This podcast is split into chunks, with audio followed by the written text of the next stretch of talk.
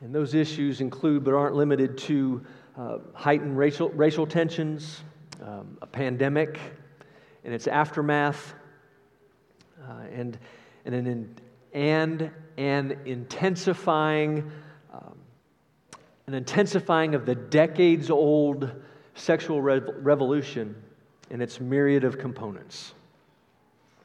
Again, just to name a few. And while doing so, while wading through those things, we've learned that we live in a time when many have concluded that what a church believes about the culture is more important than what it believes about the Bible and the truth and the doctrine it contains. Um, it's also a time in which the basis of unity within many churches uh, is more political than it is doctrinal. Um, a survey conducted by the Southern Baptist Convention, uh, their Lifeway Research Group, found that evangelical and mainline pastors uh, believed that maintaining unity and addressing conflict and complaints uh, was the number one pressure they felt most during COVID. Um, shutting down was the easy part. We thought at one point it was the difficult part, but it became the easy part. Because from that point forward, debates raged. Masks, no masks, uh, social distancing, no social distancing, live stream, no live stream, Zoom, no Zoom, regather, don't regather, virtual communion, no virtual communion, vax, no vax, no small groups, small groups. And that's just a few. And no matter what was decided, between those and, and other, um, well, within those discussions or those debates, uh, people were angry. And people left churches. And they left, in some cases, without any sense of civility. And they didn't leave due to doctrine. They left because what they believed about the culture was incompatible with what they perceived their church believed about the culture. But as many, uh, as many have pointed out, as difficult and as sad as they have been, these last few years have been productive. And they've been productive because God has used the issues that we've faced, the, the issues that have created those debates, to reveal idols within our hearts. And He's going to continue to do so. You see, while I'm overwhelmingly grateful that, uh, overwhelmingly grateful to the Lord and to you uh, for the fact that we didn't lose one family during COVID, but actually uh, saw our number increased. And while we have not had any fights or quarrels in regards to these cultural issues that I mentioned or any other cultural issues, um, and any other topics that may come in the future, right? Um, we need to admit that while we haven't experienced arguments within our body, we have had experiences of arguments within our homes, within the marketplace, um, within our neighborhoods. And that's because we all struggle. We all struggle in varying degrees, in the words of James, with being friends of the world. We struggle to varying degrees with being spiritual adulterers. We all struggle in varying degrees of being double minded and proud. And we all struggle to varying degrees with revealing outwardly the passions that are at war within us. So we need to hear these words from James tonight. As the saying goes, an ounce of prevention is worth a pound of cure. In other words, it's a whole lot easier and better to attempt to prevent a problem from occurring or happening than it is to stop or correct it once it's happened. And what James does for us in this passage in verses 1 to 10 of chapter 4 is he provides us preventive spiritual care that we all need. Um, he identifies symptoms and then provides a diagnosis and then a prognosis and an antidote and a remedy in our fight against worldliness. And I know, those of you who come from medical backgrounds, antidote and remedy are almost synonymous. I get it. Um, I was stretching for the outline, right? Because the answer uh, to the disease of worldliness is actually twofold. Um, and so I wanted to choose and, and use both of those words. Um, I wanted to break it down into two parts. So, anyway, those, the worldliness and the passions that we uh, have within us and are, are warring within us, um, the answer to that is twofold. So, so, anyway, the outline is in its normal place. You'll find that in the back of your bulletin. Children, your words are not in, in your bulletin or in our bulletin, so I want to read them quickly for you. So, if you've got a pen, grab those.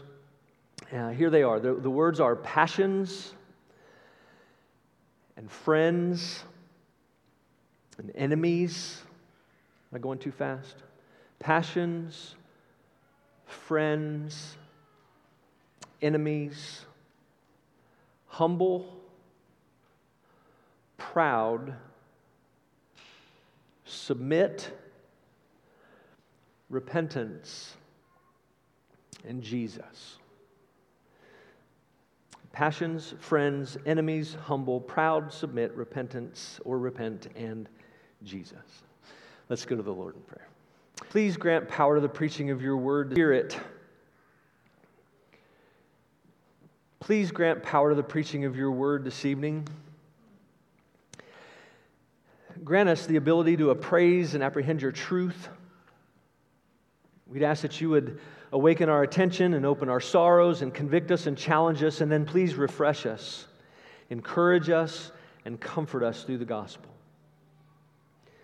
I'm weak and needy as always and unfit for this task to which you've called me, so I, I need your grace. I need you to fill me with your spirit. I need you to support me, strengthen me, that I might be a pure channel of grace and that I might do something good for you this evening.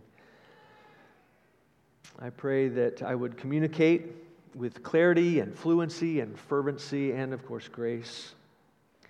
For the sake of Christ and His church, I ask these things. Amen.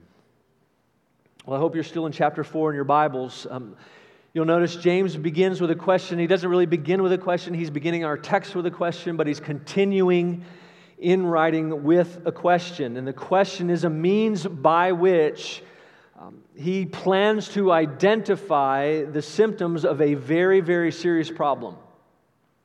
And the question he asks is this What causes quarrels and what causes fights among you. And if we're going to keep it in context of our study and what we've covered uh, in the first three chapters, we could, we could put it this way or read it this way What causes quarrels and what causes fights among you who have been brought to life through the word of truth and have had that word of truth implanted within your hearts? What causes quarrels and what causes fights among you who are to be doer, uh, doers of the word and not just hearers only? What causes quarrels among you and what causes fights among you who have been saved by grace alone through an active faith that is not alone? What causes quarrels and what causes fights among you who have been saved not by faith and works? But by and through faith alone for works or for good works. And the words he uses in that question are surprisingly strong. Though he, is, he has been straight and to the point, these words are strong. They describe battles and wars. So, those within the church are verbally quarreling and fighting amongst one another, and they're disrupting the fellowship and unity within the community. And from his point of view, there was, there was controversy, and there was criticism, and there was animosity, and there was antagonism, and even hostility. To him, these arguments weren't disputes that went back, incidents of verbal sparring or minor disputes that went back and forth or even differences of opinion. They were expressions of bitter rivalries and heartbreaking conflicts that were recurring over and over and over again.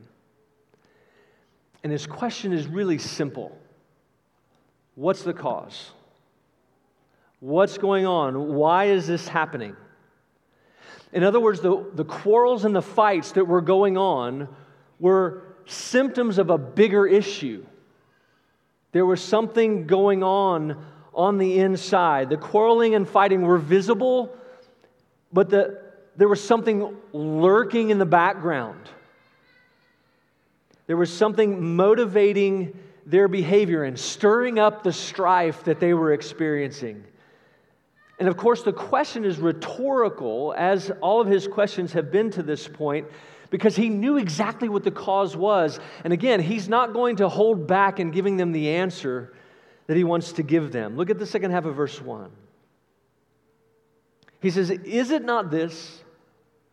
That your passions are at war within you. You desire and do not have, so you murder. You covenant and cannot obtain, so you fight and quarrel. His diagnosis was that the external physical battles going on in their midst corporately were due to internal, uh, internal battles going on within them spiritually.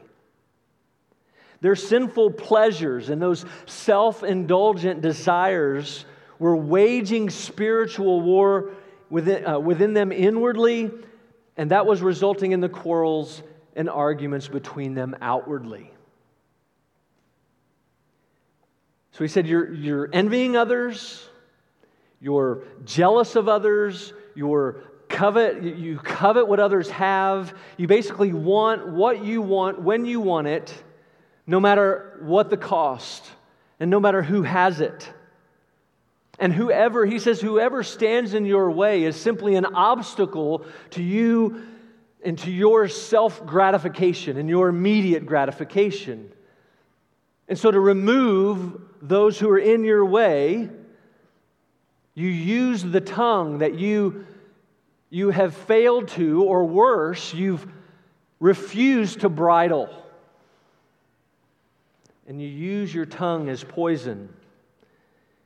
They're weapons to eliminate the others.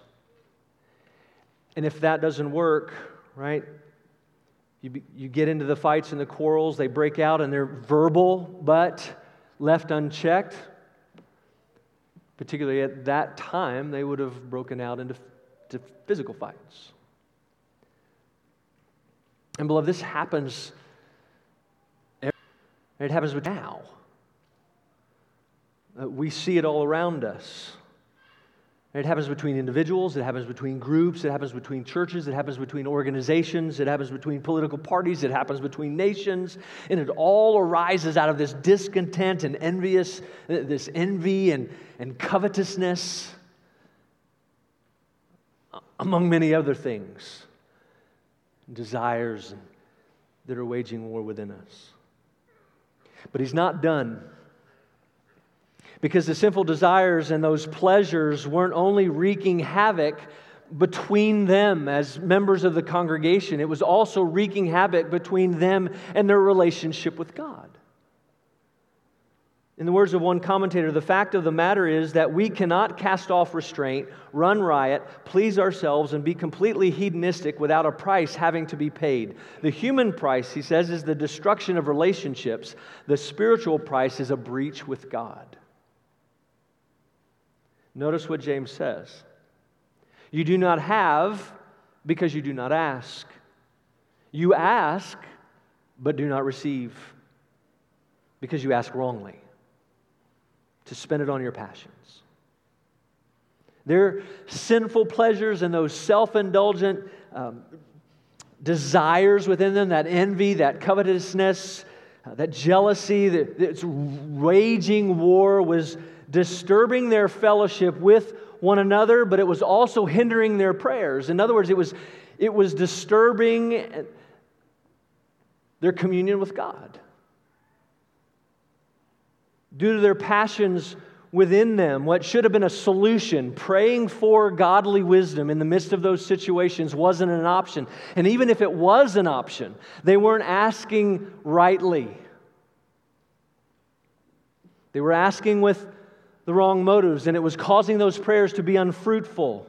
They had selfish motives. They were seeking to satisfy their own sinful passions and selfish desires, and, as, and, they, and they were praying to God as if He was some genie that had given them three wishes in which He would answer anything that they asked. Didn't say.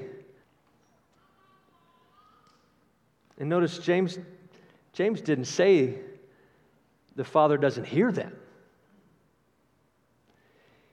He said they don't receive what they ask for. The problem was not God's hearing, it was their asking. And while the context, of course, points to the prayers for, world, uh, for godly wisdom, as we've seen since chapter 1, it can be applied across the board um, regarding prayer generally. Remember what Jesus said in Luke chapter 9 when we were back there several months ago? He said, And I tell you, ask and it will be given to you, seek and you will find, knock and the door will be open to you. And the one who seeks, uh, everyone who asks receives, and the one who seeks finds, and to the one who knocks it will be opened. What father among you, if his son asks for a fish, will instead of, of a fish give him a serpent, or if he asks for an egg, will give him a scorpion? God desires to answer. So, James's point is clear in the words of Alec Motyer. He says, Public problems or a disruption of fellowship have private causes, self pleasing hearts, and if the highest, which he defines as the good life, is to be achieved in the harvest of righteousness, there is need for a deep, penetrative work of transform, transformation to be wrought upon the individual heart. In other words, if things are going to be cleaned up physically right, and externally, something has to be done spiritually and inter- internally and spiritually. Well, in verses 4 and 5, he moves from diagnosis to prognosis. He moves from identifying the problem um, by its signs and symptoms that were present to explaining the likely course of the disease or the problem, the course it will follow if it's left untreated. He says, You adulterous people, do you not know that friendship with the world is enmity with God? Therefore, whoever wishes to be a friend of the world makes himself an enemy of God. Or do you suppose it is to no purpose that the scripture says he yearns jealously over the spirit that he has made to dwell in us? Right? Those who he has been calling tenderly calling, right? For the last three chapters, tenderly calling brothers and sisters, he's now calling adulterous, spiritually adulterous. And because most of his readership are Jewish, it's not lost on them. They understand exactly what he's saying. Throughout the Old Testament, God is described as the husband of Israel.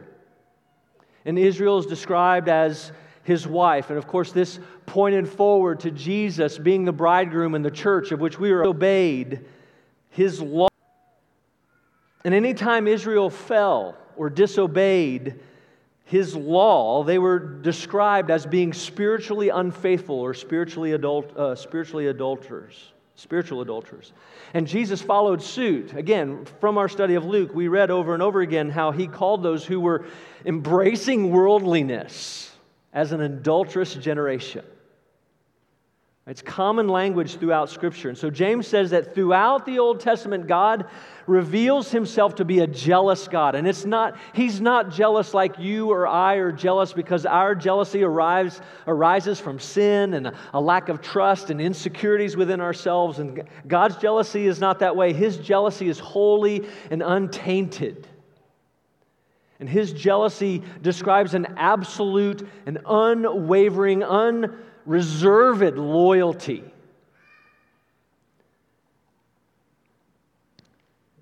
It's an absolute, unwavering, and unreserved commitment that He expects of those upon whom He has set His love.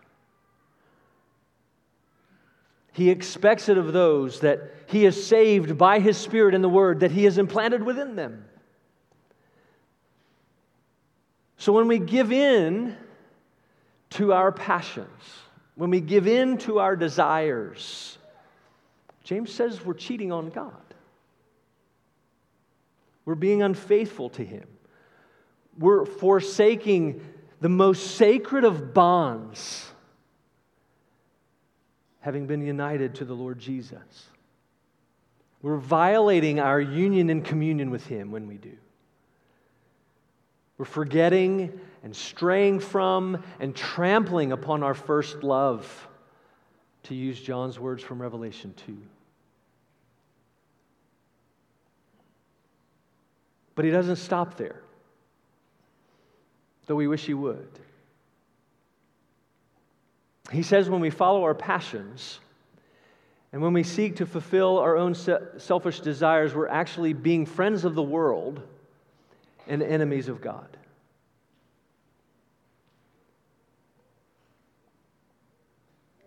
You see, friendships then were different than friendships now. Um, friendships now are built upon common interests and hobbies and likes or dislikes. And, and sometimes when we talk about friends, it's simply they've pushed a little thumbs up button uh, in Facebook. But friends in James's day, in the words of Kim Riddlebarger, uh, they were ideologically connected and shared a deep and abiding unity. Right? They were bound to one another. So here's, here's what's significant about that. James says that, well, enmity, that he says that we are, if we're friends of the world, we're at enmity with God. Enmity involves hatred. And again, Alex Motyer says overtones, that enmity has overtones of undoing treaties and returning to a former state of affairs. So James is saying that those who profess the Lord Jesus Christ, those who profess to trust in Christ, those who profess uh, to have uh, to believe in Christ as the for, forgiver of sins, for those who profess to have been reconciled to God through the work of Christ and to be at peace with God through the work of Christ, who, by the way, died uh, for them or us while we were still, when they, consi- when they consistently hear the word but don't do it, when they consistently fail to control their tongues or our tongues, consistently play favorites, consistently struggle with jealousy and selfish ambition, consistently, consistently seek to satisfy those sinful passions and self serving desires and, and fight and quarrel, we're deceiving ourselves if we don't think we call our relationship with God into question and cast doubt on our profession of faith. That's what he's saying. And that's because it's impossible to be a friend of the world and a friend of God simultaneously. You're either a friend of God and an enemy of the world, or a friend of the world and an enemy of God.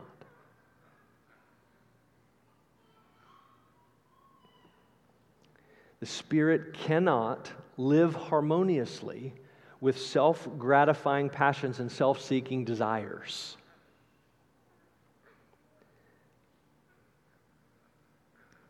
James says just th- those desires destroy the relationship. Again, both horizontally and vertically. When we're saved, the peace of God, the, the peace that God declares, is never un, undeclared. The new relationship that He brings about never reverts to the former relationship.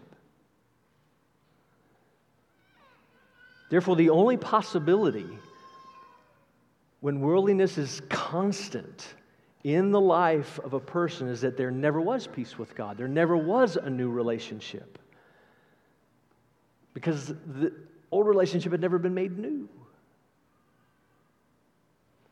We go back a couple of chapters, and what did we learn? That their faith was false, or their faith is false. And the sobering fact is that spiritual adulterers and spiritual enemies of God will be judged and found wanting. Spiritual adulterers, spiritual enemies of God will experience the curse and wrath of God. Judgment is inevitable. And so he's telling them and he's telling us to strive, to continue to battle the passions and the desires that are within us and to seek to put them to death. He's telling them and us to not commit spiritual adultery. He's telling us and them to not turn our backs on God, but turn our backs on the world and to turn to Christ in faith. Because Christ and only true friend of sinners. And not doing so will have its consequences.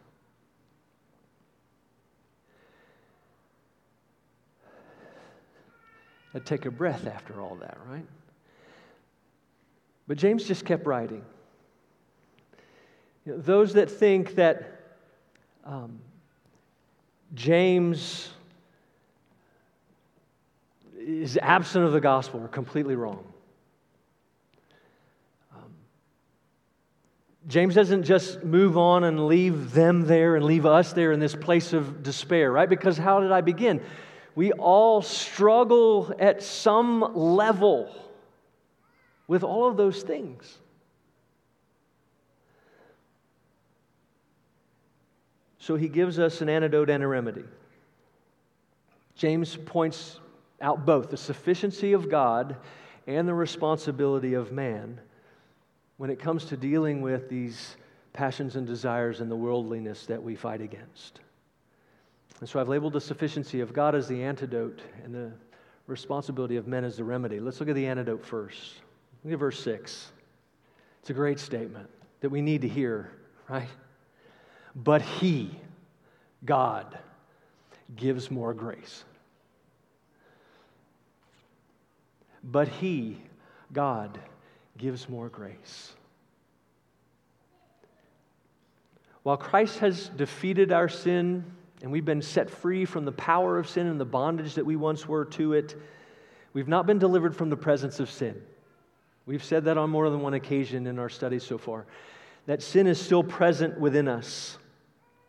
And if we're going to strive to, to defeat the sinful passions, if we're going to overcome those self seeking desires within us, we've got to look outside of ourselves for the answer. And this is the opposite of worldly wisdom, right? We've been talking about godly wisdom and worldly wisdom. Worldly wisdom says that the problems all are coming from outside of us and we need to look within to answer.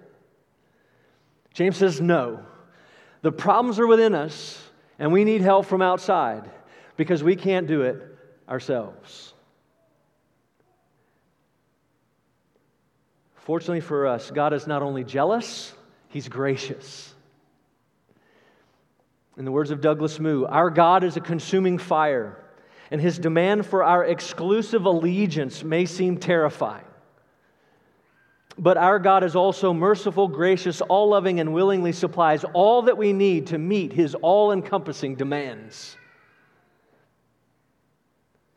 So James says no matter how many passions and desires are waging war within us, within you, within me, God gives more grace. No matter how strong those passions and desires might be within you, might be within me, God gives more grace. Every time we fail and give in to those passions and desires, God gives more grace.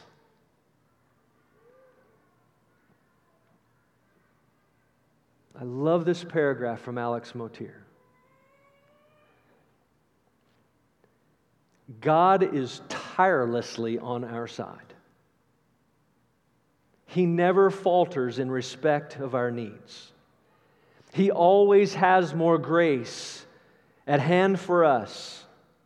He is never less than sufficient. He always has more and yet more to give. Whatever we may forfeit, when we put self first, we cannot forfeit our salvation, for there is always more grace. No matter what we do to him, he is never beaten. We may play false to the grace of election. We may contradict the grace of reconciliation. We may overlook the grace of indwelling, but he gives more grace. Even if we turn to him and say, What I have received so far is much less than enough, he would reply, Well, you may have more.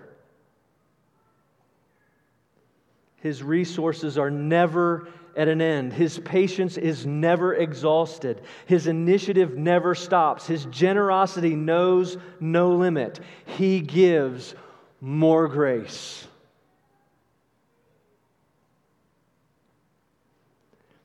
God gives us, by His grace, He gives us everything He demands in Christ. What He calls us to, He equips us for. And He's always ready and willing to give us more and more of it. It never runs out. We cannot out sin grace. It's always in abundant supply, overflowing. We read in our assurance of pardon, right? It's been lavish, heinous upon us. Think of the most heinous of sins, and He has more grace. Think of the sin that you cannot mortify and that you continue to struggle with. He has more grace. Brothers and sisters, the, the, pro- the, the problem is not in our inability to mortify our sin. Christ has defeated sin. Satan has been bound, bound at the cross of Christ. So the issue is not our ability.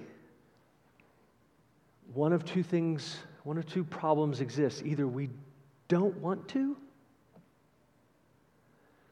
or we're too proud to admit we can't and we need help.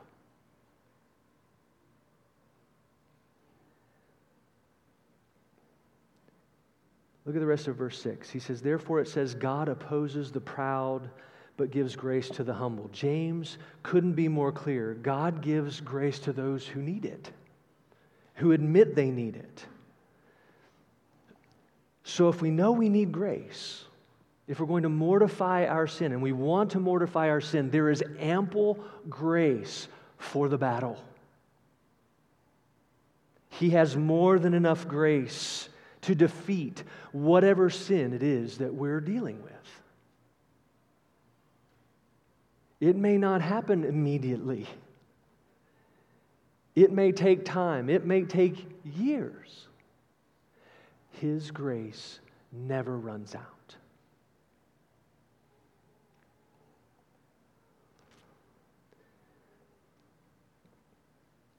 But his, his abundant grace doesn't nullify our responsibility.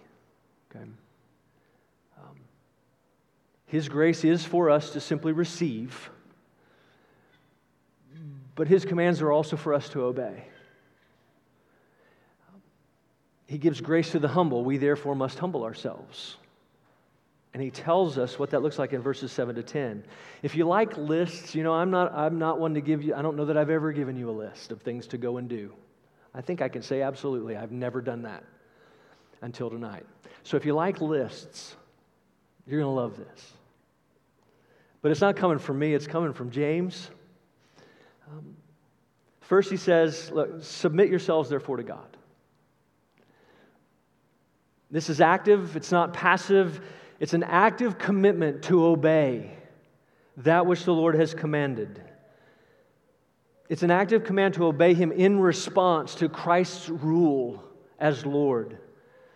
We're in a battle with the flesh and the world and with Satan. And so submitting is, is a matter of placing ourselves under Christ's authority and fighting under Christ's banner as king. Right? We're, you know, he is leading us, and we're submitting to him. Secondly, he says, resist the devil. Submit yourselves, therefore, to God, and then resist the devil. Satan is an enemy who is to be opposed. Yes, he's been bound, but he is still at work.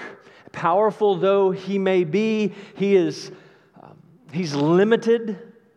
He has ultimately been defeated, and we have been given what we need to overcome that power.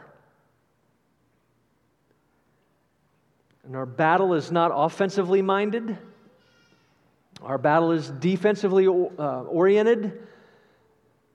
And so, having, having confessed, professed Christ, we've enlisted, so to speak, and we're to, to head to the front lines. And to, we're to engage when he attacks. And the promise is that no matter how strong or how constant his attack may be, James says if we resist, resist, he will flee. It's a promise. Remember from our study of Luke, right? We're to pray that we not be led into temptation. We're to flee from our temptations. James says we are to resist the devil. Right? We're to resist the devil through our knowledge of the truth of Scripture. And so often we get these two things in reverse. Right? We're going to we're going to stand firm and resist the temptation. And we're going to flee from Satan. When it's actually the other way around. Temptation is not to be entertained, and Satan is not to be feared. Remove what tempts you, or remove yourself what, from what tempts you, and then stand firm on the truth of God's word and the promises that He has made. And resist the enemy's lies. Thirdly, he says this draw near to God. We're to intentionally cultivate our relationship with God. It's something that we set our minds to. The verb he uses is throughout the Old Testament to, and used to describe God's people approaching him in worship. So we draw near to him when we approach him in worship. We draw near to him when we approach him in prayer, both private and public. We draw near to him when we read his word and when we hear his word taught and read. I mean, sorry, uh, taught and preached. We draw near to Him when we approach the table that He has set before us, the feast that He has prepared before us.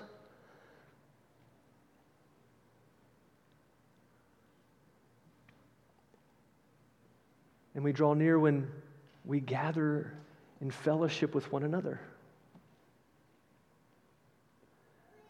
And when we draw near to God, He has promised to draw near to us. Again, a matter of fact, promise.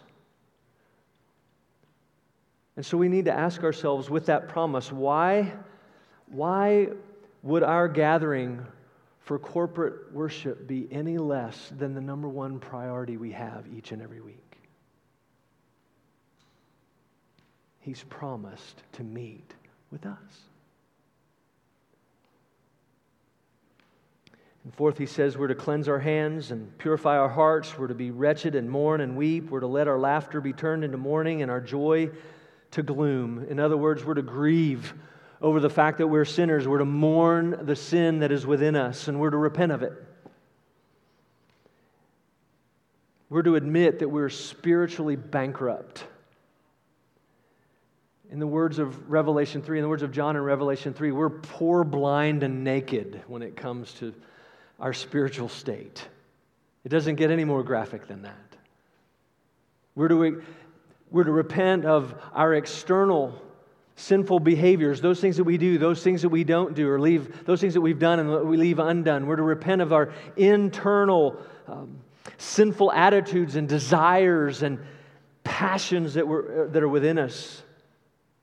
And we do this, right, when we draw near to Him in worship. Right, when we come into His presence, every week we come into His presence. And having come into His presence and sung His praises, we're confronted with our sinfulness and His holiness. And what do we do? We confess our sins. And of course, we hear the assurance of pardon but it also, it doesn't just happen in worship, it, it becomes, repentance becomes a way of life. It becomes something that we do each and every day as we grow in our understanding, in our, in our understanding of the depth of our sin and our need for forgiveness. We, it becomes a way of life when we acknowledge that we, we do not make, we, we do not purify our hearts. We do not cleanse our hands. Our hearts and hands, our hearts are purified and our hands are cleansed by the blood of Christ alone.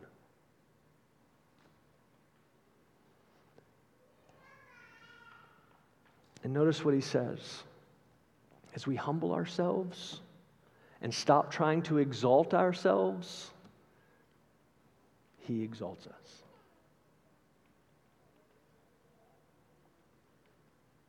It's exactly what his brother Jesus was saying in Luke 18.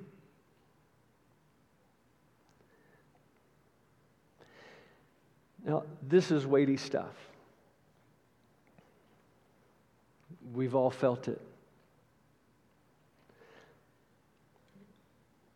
We read this letter and the, the law works.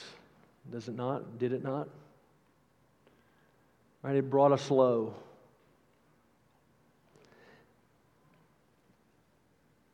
Because we all struggle in varying degrees with these things. We, we struggle being friends with the world. We struggle with our spiritual adultery. We, stu- we struggle with our double mindedness. We struggle with the, the, being proud.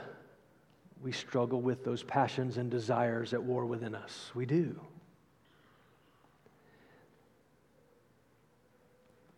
And again, while God equips us to mortify our sin, it is a lifelong battle. Once one is mortified, another rears its ugly head. And sometimes it does feel like that we're taking two steps forward and three steps back. Acknowledged. And so what do we do? We pray, Come, Lord Jesus. Do we not? Come, Lord Jesus, and deliver us from the presence of sin. Because we're tired.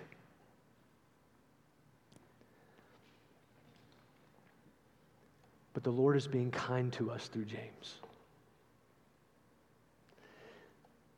Because the law is a tutor that leads us to Christ.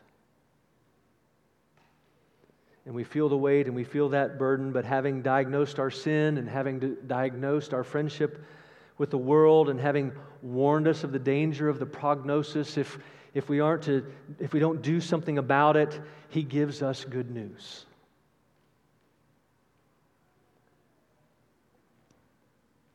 Again, he knew it was only when we understand the depth of our depravity and the severity of our consequences that we would understand the extreme nature of grace. Our knowledge of God's wrath and judgment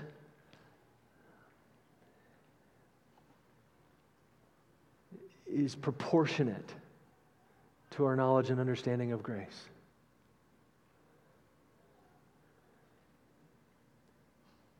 James says God gives abundant grace to sinners. God forgives those who humble themselves and turn their, from their sin and turn to faith in Christ. He gives grace to those who approach Him. He gives grace to those. God, God gives grace to those who turn to faith in Christ who not only took on the curse of the law upon himself, but fulfilled the law on our behalf and in our place. He's imputed us with the life or with Christ's righteousness. He sealed us and filled us with His Spirit. Grace upon grace. He gives us more grace. So, brothers and sisters, beloved of God, may we humble ourselves, draw near to God,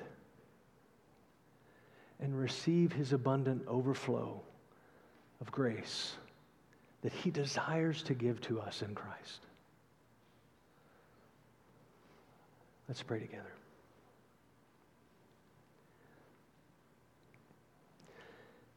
Gracious Father, by your Spirit and grace, would you enable us to receive the word with faith and love and lay it up in our hearts and practice it in our lives? Bless those who have heard your word preached, and may the seed sown in weakness be raised in power and show forth fruit of righteousness. In Christ's name and for his sake I pray. Amen.